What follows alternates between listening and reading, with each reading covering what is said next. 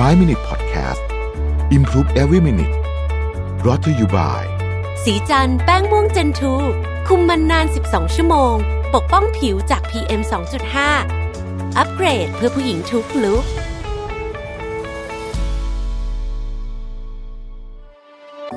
สิ้นสุดการรอคอยกับ Back on Track Planner สมุดจดรุ่นใหม่ปี 2021 จาก Mission to the Moon ผมอยากชวนทุกท่านกลับมาจดบันทึกชีวิต เปลี่ยนตัวเองให้กลับมาดีที่สุดทำสิ่งนี้ไปพร้อม ๆ กัน Back on Track สู่เส้นทางที่คุณอยากได้ สามารถดูรายละเอียดได้ในเว็บไซต์ของ Mission to the Moon ขอบคุณครับ สวัสดีครับ 5 minutes นะครับ คุณอยู่กับรวิธานอุตสาหะครับ แล้ววันนี้เราเปลี่ยนหนังสือกันแล้วนะครับ เล่มก่อนก็ปิดจบกันอย่างรวดเร็วกันไปเลยนะฮะเอ่อ รู้สึกเนื้อหามันอาจจะเริ่มวนๆละ ผมก็เลยขออนุญาตเปลี่ยนเล่มนะฮะมาคุยกันอีกเล่มหนึ่ง ซึ่งเพิ่งได้มาจากอมริน How to เช่นกันนะครับ ขอบคุณอมริน How to ด้วยนะครับ ชื่อ The Frame ชนะตั้งแต่ความคิดนะฮะก็เอ่อชื่อก็คงบอกเลยแล้วแหละว่าหนังสือมันจะเป็นแนวประมาณไหนนะครับ ผมก็เอ่อจะเล่าประเด็นที่น่าสนใจเกี่ยวกับหนังสือเล่มนี้ให้ฟังแล้วกันนะครับ เริ่มต้นก่อนเริ่มต้นความรู้จักกับหนังสือเล่มนี้สักนิดหนึ่งก่อนนะครับ ผู้เขียนเป็นเป็นชาวเกาหลีนะครับ พูดถึงประเด็นเรื่องนี้แหละ กรอบความคิดและผลลัพธ์ของมันนะฮะตัวอย่างของเฟรมอันหนึ่งที่เขายกขึ้นมาก็คือเรื่อง Percy the Pink นะครับ มันเป็นนิทานตะวันตกที่โด่งดังมากนะครับเพอร์ซี่เนี่ยตัวละครเอกเนี่ยเป็นพระราชาผู้ข้างใคล้สีชมพูมากนะครับข้าวของต่างๆของเขาเนี่ยจะเป็นสีชมพูหมดเลยนะครับยิ่งกว่านั้นเนี่ยอาหารที่กินทุกวันก็ยังเป็นสีชมพูด้วย แต่ว่าพระราชาไม่พอใจแค่นี้นะครับ เพราะว่ามันจะมีของข้างนอกที่อยู่เป็นสีอื่นเต็มไปหมดนะฮะ พระราชาแห่งสีชมพูก็เลยออกกฎหมายให้รัษฎรเปลี่ยนข้าวของเครื่องใช้ทุกอย่างเป็นสีชมพูหมดเลยนะฮะแม้มีรัษฎรส่วนหนึ่งจะต่อต้านคำสั่งเผด็จการนี้แต่ก็ทำอะไรไม่ได้จำเป็นจะต้องเปลี่ยนทั้งเสื้อผ้าถ้วยชามเครื่องเรือน อะไรต่างๆนานาเหล่านั้นสารพัดไปหมดเลย ถึงกระนั้นพระราชาแห่งสีชมพูก็ยังไม่พอใจ เพราะในโลกนี้ยังมีสีอื่นๆ ที่ไม่ใช่สีชมพู คราวนี้จึงสั่งระดมกำลังทหารจำนวนมากเดินไปตามป่าเขานะฮะไปย้อมสีต้นไม้ใบหญ้าดอกไม้และสัตว์ต่างๆ เป็นสีชมพูทั้งหมด จนเกิดภาพแปลกตาที่ทุกสิ่งทุกอย่างเป็นสีชมพูหมดยิ่งกว่านั้นสัตว์ต่างๆ ที่เพิ่งเกิดมา ก็จะถูกย้อมเป็นสีชมพูด้วย ในที่สุดทุกสิ่งทุกอย่างก็ดูเหมือนว่าจะกลายเป็นสีชมพู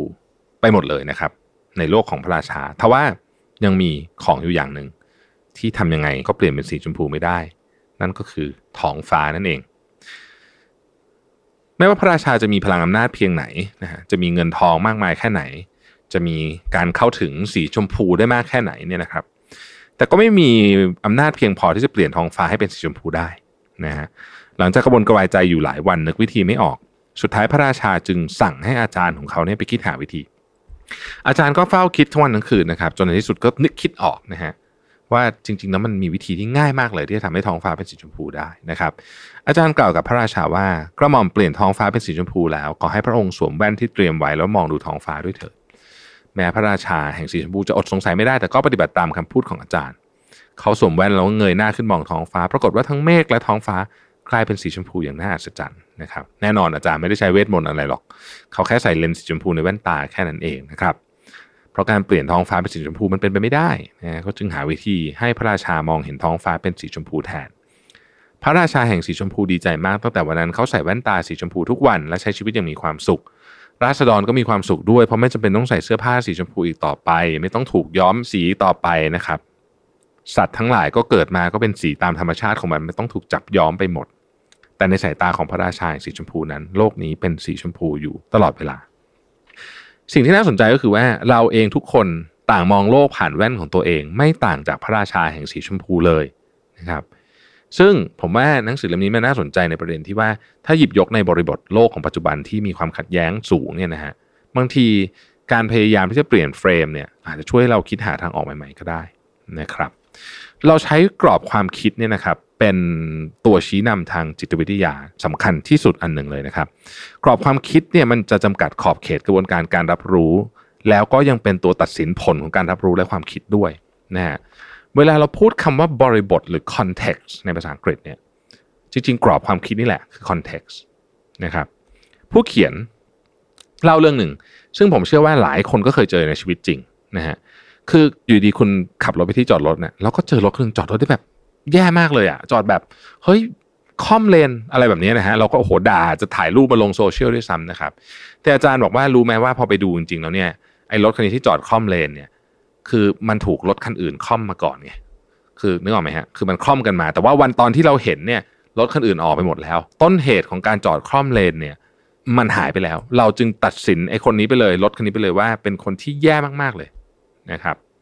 กรอบความคิดที่แสดงออกมาในบริบท เช่นนี้บ่อยที่สุดเนี่ยบางคนเรียกว่าการตัดต่อแบบปีศาจ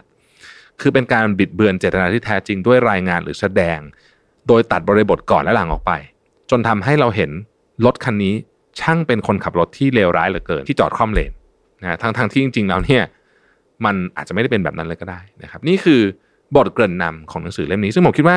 น่าสนใจมากทีเดียวนะครับ เพราะฉะนั้นพอดแคสต์5 minutes อาจจะอีกสัก 12 ตอนต่อจากนี้เนี่ยเราจะพูดคุยกันเรื่องของเฟรมหรือว่ากรอบความคิดว่ามันช่วยเปลี่ยนแปลงอะไรเราบ้างนะครับ ต้องบอกก่อนว่า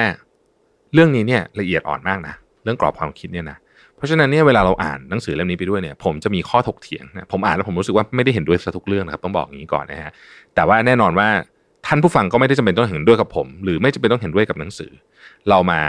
ฟังแล้วก็ลองปรับกรอบเราดูว่าเอ๊ะเราคิดเห็นยังไงนะครับขอบคุณที่ติดตาม 5 minutes ครับ สวัสดีครับ 5 Minute Podcast Improve Every Minute Presented by สีจันแป้งม่วงเจนทู